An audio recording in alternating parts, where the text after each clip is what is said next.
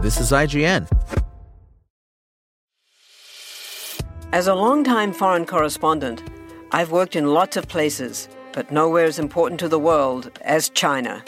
I'm Jane Perlez, former Beijing bureau chief for The New York Times. Join me on my new podcast, Face Off, U.S. versus China, where I'll take you behind the scenes in the tumultuous U.S.-China relationship. Find Face Off wherever you get your podcasts.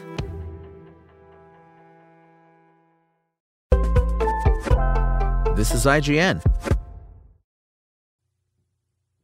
Crime Boss Rockay City takes Payday's potent formula and plops it in the middle of a decade that brought us bleached hair, dial-up internet, and the 92-93 Dallas Mavericks.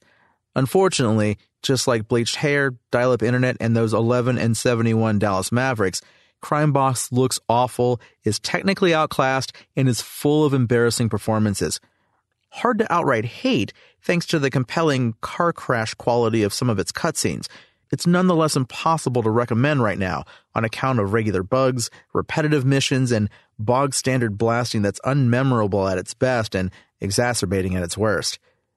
At face value, Crime Boss looks like a hearty deal. There are 3 separate ways to play, including a dedicated single-player campaign and 2 co-op-focused modes. On top of that, Bon Jovi's second best song about cowboys is on the soundtrack, and Michael Madsen is here as the leading man, Travis Baker, in a dapper hat no less. Madsen isn't a prolific video game actor, but he has demonstrated an ability to pick quality winners in the past, certainly with the likes of Telltale's The Walking Dead, Dishonored, and a 2001 game you may have heard of from the makers of Christmas Lemmings called Grand Theft Auto III. Unfortunately, his winning streak is now broken.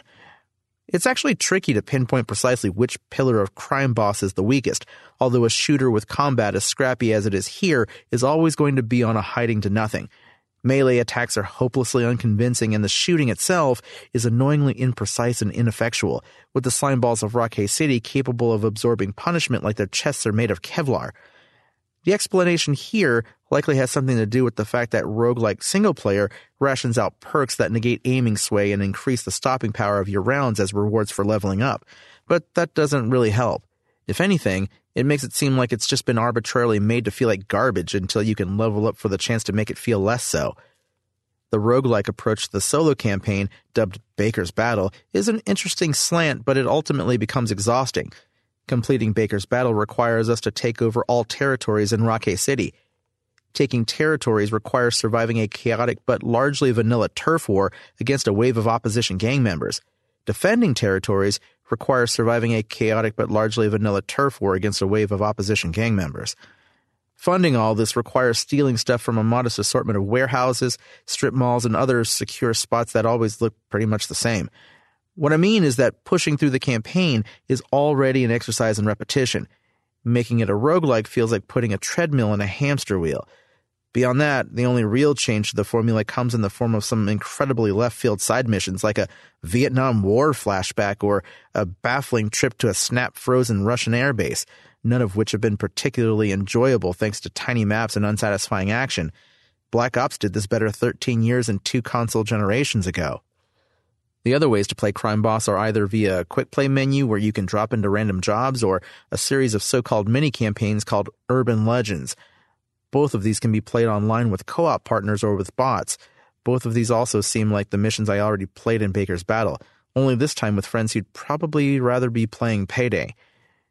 Inelegant are the lion's share of voice performances from its otherwise highly recognizable cast, most of which feel like they were email attachments sent back to the studio the same day the contracts came through.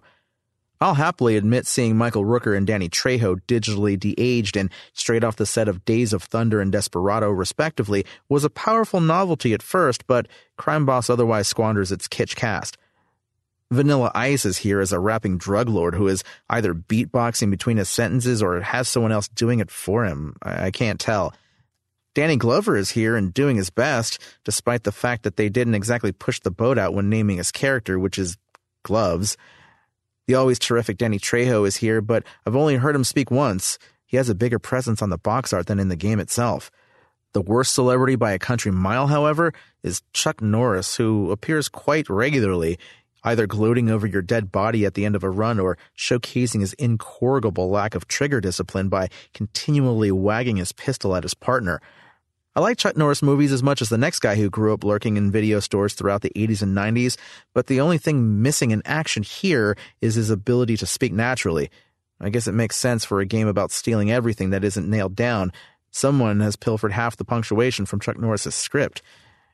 Crime Boss: Rockay City is an overly ambitious airball on all fronts, from its sloppy moment-to-moment gameplay to its largely abysmal voice acting, the worst of which sound like single takes spliced in with mistakes intact. There's an earnestness with which Crime Boss has been put together that I do admire as kind of a direct-to-VHS knockoff of Payday on a promising 90s backdrop, and there is an inescapable novelty in seeing these DH Hollywood stars steering the story here. Unfortunately, the hokey charm on display is nowhere near strong enough to offset the repetitive and regularly frustrating mission design.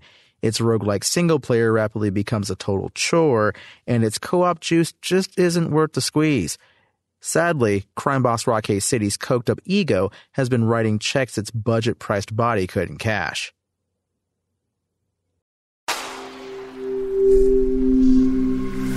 Spoken Layer. Want to learn how you can make smarter decisions with your money? Well, I've got the podcast for you. I'm Sean Piles, and I host NerdWallet's Smart Money Podcast.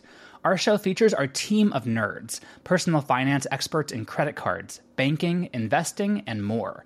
And they'll help you make the most of your money while cutting through the clutter and misinformation in today's world of personal finance.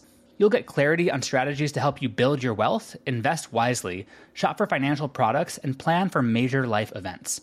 Listen to NerdWallet's Smart Money Podcast wherever you get your podcasts.